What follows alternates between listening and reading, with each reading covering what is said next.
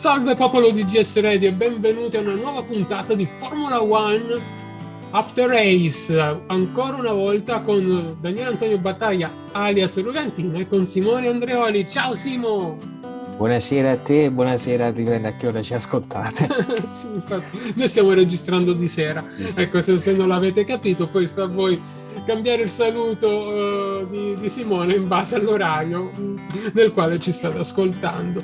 E questa puntata chiaramente è dedicata all'analisi del Gran Premio degli Stati Uniti che si è corso eh, questa domenica eh, nel circuito, eh, anzi sul circuito, scusate, del, eh, delle Americhe di Austin in Texas e che ha visto eh, rivoltarsi un po' il mondo perché è un circuito che nell'era ibrida aveva sempre visto vincere la Mercedes, se non erro, e invece questa volta, anche grazie a a una strategia migliore rispetto a quella dei tedeschi è arrivata la vittoria degli austriaci, sempre eh, di casa di, di lingua madre eh, eh, teutonica, ma eh, battendo un'altra bandiera, vale a dire la Red Bull e chiaramente ha vinto Max Verstappen in questo caso con il terzo posto de, di Sergio Perez, detto cieco, e il secondo invece di Lewis Hamilton che pensava e sperava di poter portare a casa il bottino pieno e scavalcare così l'olandese eh, in testa alla classifica. Non è stato questo il, il risultato per come vi abbiamo detto e invece Max Verstappen ha aumentato di 6 punti il suo vantaggio in classifica su Hamilton e sarebbero stati 7 punti in più, però Hamilton ha marcato anche il giro più veloce della gara, quindi ha preso il punto addizionale. Da segnalare eh, l'ottimo quarto posto di un Leclerc che sia arrivato distaccato con la Ferrari, però è stato il primo degli altri e si è tenuto dietro, tra le altre cose, anche Bottas che con tutto che ha, abbia cambiato il motore, tant'è vero che ha scontato 5 posizioni in griglia, per meglio dire ha cambiato una parte del motore, eh, non è riuscito a fare nessuna rimonta, ha scavalcato solo al penultimo giro il nostro Carlos Sainz che ormai aveva le gomme distrutte, altrimenti non riusciva, cioè tutte le volte che aveva provato ad attaccare Carlos, Carlos se l'era tenuto dietro, tra virgolette anche abbastanza facilmente, alla fine però le gomme eh, hanno ceduto e quindi una Ferrari positiva con Leclerc anche con Sainz che purtroppo aveva mh, preso il via al Gran Premio con le gomme soft o perlomeno con la mescola che veniva definita quale soft per questo GP e quindi ha dovuto architettarsi un po' in tutto eh, in tutta la gara per far fronte a una, a una mescola che non era quella ideale tutti erano partiti la maggior parte tranne Sainz e forse Ocon, eh, o no, forse Tsunoda erano partiti no, con, ecco, con, con, le rosse, quindi grande prestazione di Sainz, grande prestazione di Leclerc. E ok, abbiamo fatto un attimo il riassunto. Eh, Simo, come giudichi questo Gran Premio in base ai vari ai vari argomenti che possiamo trattare, vale a dire la lotta per il titolo, la lotta per il titolo costruttori, perché comunque Red Bull ha guadagnato qualche punto, come l'abbiamo guadagnato noi della Ferrari sulla McLaren, anche se pochi, quattro però li abbiamo guadagnati. Eh, vedi tu, dimmi un pochettino, dici la tua opinione in, in senso generico ah. e poi andiamo ad affrontare in modo più specifico le varie, le varie argomentazioni. Che innanzitutto come mm, succede in alcuni circuiti particolari quest'anno, più che un vero e proprio Gran Premio sembrava un inseguimento, perché alla fine di battaglie tra i vari piloti ce n'è, sta, ce n'è stato abbastanza poco. L'unico che ha provato a dare una svegliata a tutti è stato Alonso, perché vuole continuare a, tipo la sua battaglia personale col numero di sorpassi fatti in stagione, però alla fine tutto si basava sul eh, Hamilton che prova a recuperare su Verstappen e l'undercut fatto dalla Red Bull. Anche perché continuerà strano a dirsi, però la, la, Mercedes non sta riuscendo più a trovare il bandolo della matassa nella strategia, dove la Red Bull riesce quasi sempre a fregare i teutonici.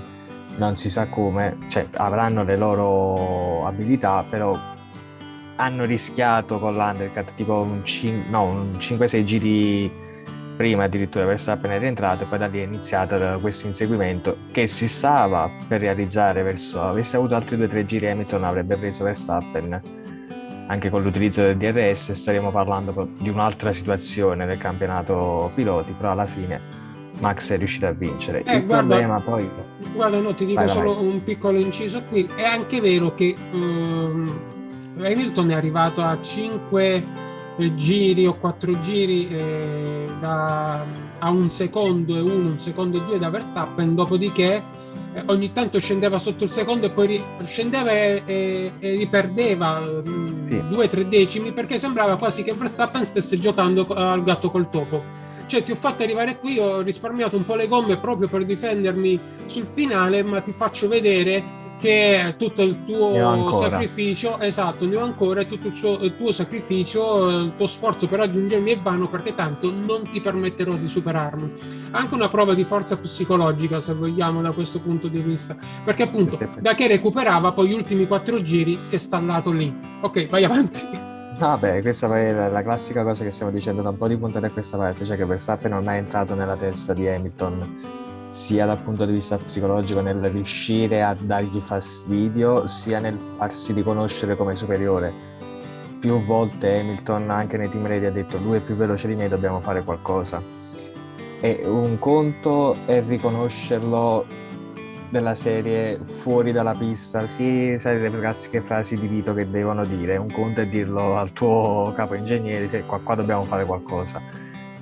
Però alla fine anche lì erano riusciti a mettersi davanti perché comunque a parte il fatto che hanno rischiato la frittata inizio Gran Premio alla prima curva, ma là è un problema proprio del Cota per come è strutturato quello di far fare le frittate un po' a tutti perché alla fine non dico hanno, hanno rischiato l'incidente ma quasi. Il problema è che da lì Hamilton era riuscito a prendersi i suoi 6-7 secondi però come ho detto prima grazie all'undercut sono spariti quei, quei secondi Sì, sì, perché E- con l'undercut poi è stato Verstappen che già al primo pit stop ne aveva guadagnati quasi 7, nonostante che il fatto che quando eh, fosse entrato ai box ne accusava eh, più di 2 o 3, una cosa del genere, di ritardo da Hamilton. Quindi eh, ottima prestazione eh, del- non solo di Max ma anche della Red Bull in generale come strategia e come eh, vettura, eh, come pacchetto vettura in se stesso. E ne approfitto un attimo per dire una cosa Vai. adesso, altrimenti me lo dimentico. Eh, riallacciandomi a quello che hai detto sulle- sugli errori strategici o perlomeno sulle strategie non proprio perfette della Mercedes, è probabile anche che sia causa di tutto ciò il fatto che nelle ultime 6-7 stagioni eh, la Mercedes ha sempre lottato quasi da sola, quasi da sola Sì. e quindi cioè, non aveva bisogno di fare strategie più di tanto perché la sua superiorità è stata tale da non avere questa necessità, tranne quei due anni in cui Vettel con la Ferrari ha lottato fino a qualche Gran Premio della fine per il titolo, ma poi Eh. è sempre stato dominio. Però anche lì, eh, purtroppo per come si è evoluta la Formula 1 negli ultimi anni, cioè non manca la bagarre, quindi anche eh, i, gli esterni, non solo i piloti, sono più eh, per- abituati a fare questa sorta di giri sprint, una continuazione che effettivamente, non dico fare una gestione gara, perché comunque sanno gestire le gare, devono gestire gomme, eccetera. Però se effettivamente il loro unico obiettivo è quello di mettere in condizione il pilota di fare più giri veloci possibili, allora a quel punto tra virgolette, dimenticano pure che questo a un certo punto si ritrova davanti a una persona che dovrà superare. Non so se mi sto spiegando. Sì, sì, Cioè, sì, della serie, eh, ok, la- le strategie, ok, tutto, però alla fine è importante. Anche qui, il solo pensare, come se non sbaglio è successo nelle retrovie, che una determinata auto rientra ai box uno o due giri prima per- soltanto per superare quello che ha davanti, e una volta penso difficilmente si sarebbe ipotizzato di fare lo acchiappi se lo riesci a superare bene, altrimenti si continua con la nostra strategia normalmente. E se Eh. non sbaglio, questo è stato Alonso che ha fatto un undercut soltanto per riuscire a superare a qualcuno. Sì, mm, O era su Vettel, non mi ricordo. eh, comunque- sì, forse su Vettel. Il problema, sì, No, no, il eh, problema sostanziale però di questo circuito è che è un circuito da macchine. Faccio un attimo una piccola digressione perché dopo il Gran Premio moto- del motomondiale, il corso sul Cota, ci sono state tante di quelle polemiche Sì, sulla sì, sì. tenuta dell'asfalto. Qui effettivamente l'asfalto ha tenuto, però era in condizioni penose, sembrava avessero fatto dei rattoppi quelli più beceri che all'italiana però eh, eh, Simo? Simone? E tutte queste curve a gomito Simo, ti abbiamo perso un attimo. mi- ok Ok, adesso, adesso Sì. ci dovresti essere. perfetto no dicevo eh, il circuito è quello che è Simo, ti abbiamo perso di nuovo.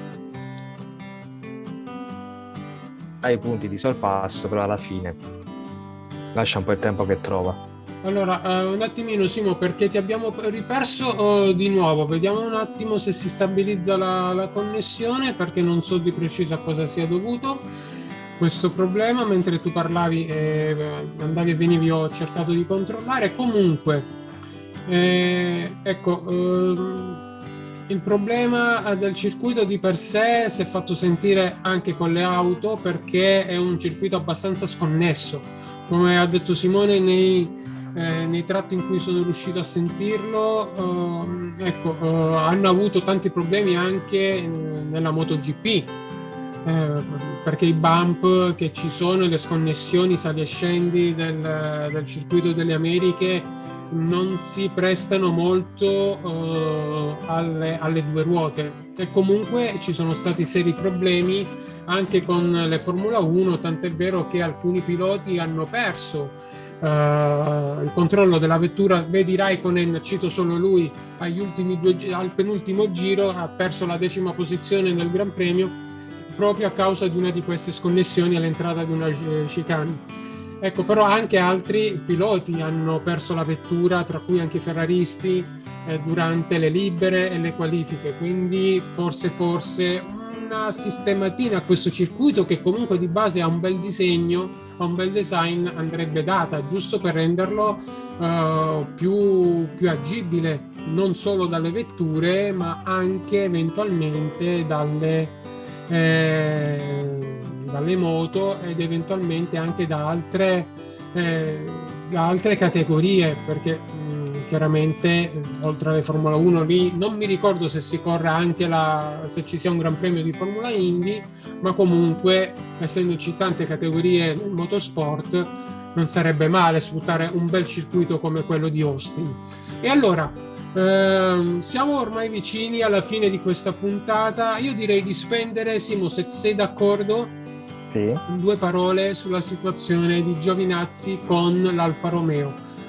Ok Perché mh, oggettivamente Vasseur mh, è comunque lo staff che ha preso pieno potere anche per concessione della Ferrari. eh, da questo punto di vista sta trattando un po' male eh, Antonio che mh, per quanto si sforzi, per quante cose buone faccia, sembra proprio non poter essere confermato dalla- dal team principal che è appunto Vasseur eh, per l'anno prossimo eh, cioè eh, perché per esempio in- durante il Gran Premio Antonio si è difeso alla grande da, eh, da Alonso poi eh, all'improvviso gli è arrivata una comunicazione cedi la posizione per sicurezza eh, dopo che Antonio aveva accompagnato all'esterno eh, Alonso, Alonso aveva accompagnato a sua volta Antonio fuori, però la posizione l'aveva mantenuta Giovinazzi e eh, Giovinazzi ha detto sì, però lui mi ha accompagnato fuori, io non ho fatto niente di che, no, non discutere e cedi la posizione. E basta, ecco, sono parole un po' dure verso, c'è anche il modo di porsi verso un ragazzo che si è impegnato e continuerà ad impegnarsi anche nei prossimi 5 Gran Premi al massimo e che probabilmente, ahimè, per noi italiani non verrà confermato. E non so, ehm, per quanto comunque eh, la vettura l'anno prossimo, che io sappia, continuerà a chiamarsi Alfa Romeo Sauber. Quindi, con, già abbiamo discusso nelle scorse puntate l'arrivo di Bottas che io non capisco, e poi il secondo pilota che prende sempre più il nome di Zhu, Zhu non, so, non lo so pronunciare bene, comunque il cinese, che tanto bene sta facendo in Formula 2, sì, che tanto no? bene ha fatto in Formula 2, però Zhu, ma eh, che forse mm, insomma, non è superiore a mio parere ad Antonio Giovinazzi che quando salì dalla Formula 2 alla Formula 1 veniva da un mondiale straordinario con grandi vittorie per poi perderlo per pochi punti a favore di Gasly. Ecco, cioè, non so, dimmi tu Simo. Allora, già da come parlano effettivamente i team radio sono dei separati in casa, questo è poco ma sicuro. Il problema adesso è cercare di capire cosa può fare Antonio della sua carriera, perché abbiamo visto che la, la Sauber, che in questo caso sta parlando, la Sauber non sta parlando la, lo sponsor Ferrari eh, o comunque Fiat, perché Antonio alla fine non porta soldi, che io sappia, non è uno dei piloti no, paganti no, no, come, no, come Mazepin e Stroll però alla fine sta dando comunque il suo contributo. Certo, non, eh, alla fine dalla battaglia delle retrovie è uscita vincitrice la Williams tra Williams, Alfa Romeo e, e Haas. Sì, ma, sa- ma, sappiamo come, cioè nel senso esatto. se non ci esatto. fossero stati quei, quella farsa di Spa, probabilmente Russell, con, per quanto bravo sia, avrebbe perso le posizioni. È, è bene che gli andava, chiudeva nono decimo, ma sì. a voler essere generoso.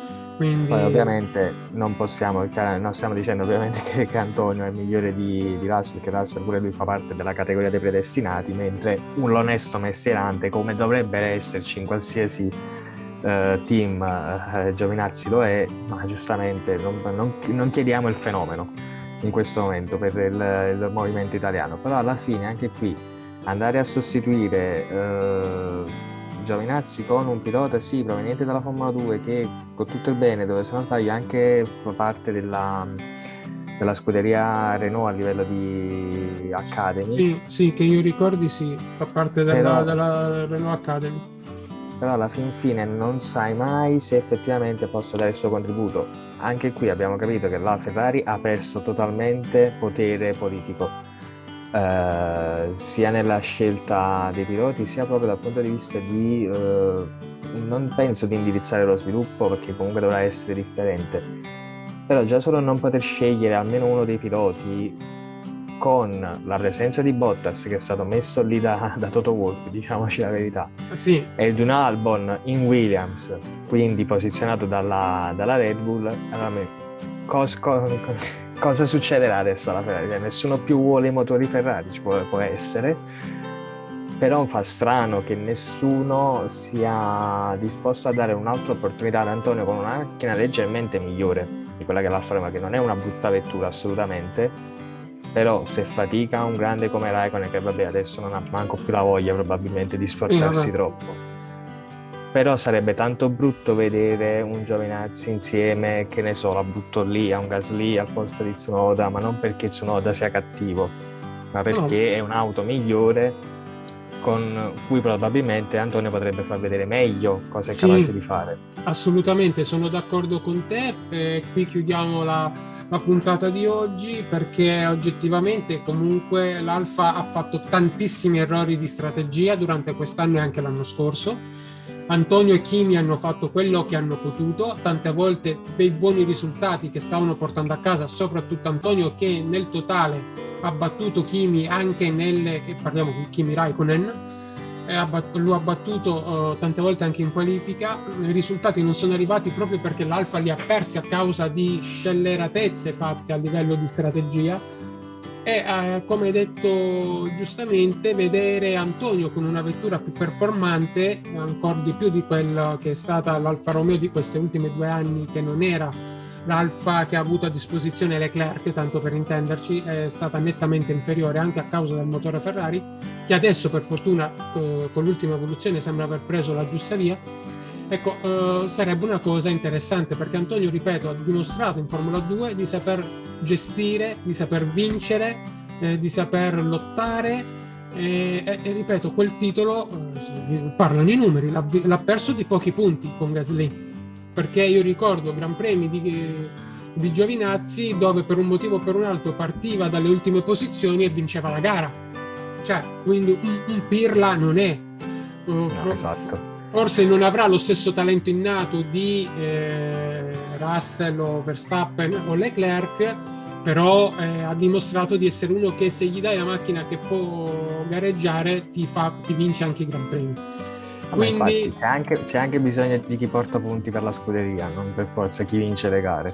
Quindi ecco, a vederlo eventualmente, cosa che purtroppo non succederà, in un Alfa Tauri a fianco di un Gasly, dove secondo me eh, gareggia alla pari con un suo pari livello, perché Gasly è un pilota talentuoso, ma altrettanto lo è Antonio, cioè, secondo me, ecco, l'Alfa Tauri stessa avesse avuto uh, Giovinazzi a posto di Gasly, probabilmente eh, l'Alfa Tauri lottava con Ferrari e McLaren uh, per il terzo posto, come sembrava che dovesse fare all'inizio mondiale. Poi si è trovata. Ma purtroppo Sunoda pilota, non è stato eh, in grado di rispettare le, le aspettative. Esatto, cioè, perché alla fine, uh, nella maggior parte dei Gran Premi, l'Alfa Tauri ha quasi sempre gareggiato solo con Gasly. Parliamoci chiaro avesse avuto Giovinazzi al suo fianco, probabilmente, ecco, se non era lì proprio a lottare eh, punto su punto come stanno facendo McLaren e Ferrari, ma sarebbe stata molto più vicina. E Antonio sì, sarebbe stato non uh, ultimo, penultimo nel mondiale con uno o due punti, ma ne avrebbe avuti, la sparo lì, più di 30, 40. Quanti ne ha Gasly adesso?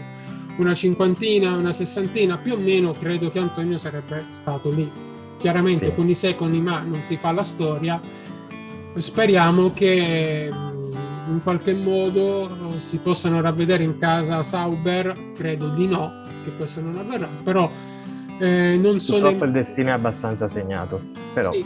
mai dire eh, mai e vediamo magari ecco l'anno prossimo cioè se magari fa a quel punto un anno da terzo pilota asso terzo pilota Ferrari cosa probabile a questo punto per Antonio o terzo pilota alfa eh, ecco eh, che mm, magari per l'anno dopo se migliora uh, ulteriormente il propulsore Ferrari se magari ci, si riesce a sganciare da Mazepin in AS che magari Antonio vada in AS o mh, mm, con un AS però che sia più sì. performante rispetto a quella degli ultimi due anni a fianco di Mick Schumacher o un ritorno in Alfa uh, o non so, ecco, vediamo un pochettino come si svilupperà il mondiale l'anno prossimo perché ci sarà la rivoluzione del regolamento dei, e delle, eh, non delle strategie, però appunto della meccanica, quindi è un grande punto interrogativo il mondiale Venturo del 2022. E allora, io direi che per oggi è, du- è tutto, abbiamo anche sforato un attimino, quindi eh, il sottoscritto Rugantino e Simone Andrioli vi ringraziano per averci ascoltato anche in questa puntata di Formula One After Race dedicata al Gran Premio degli Stati Uniti e vi diamo l'appuntamento tra due settimane perché ci sarà il Gran Premio del Messico a Città del Messico e poi ci sarà anche la pausa dei campionati perché rigiocheranno le nazionali, quindi tornerà anche Forza Azzurri per parlare di quello che succederà nelle ultime partite di qualificazioni per i mondiali del Qatar del 2022. Quindi per oggi è tutto, un saluto a tutti, ciao!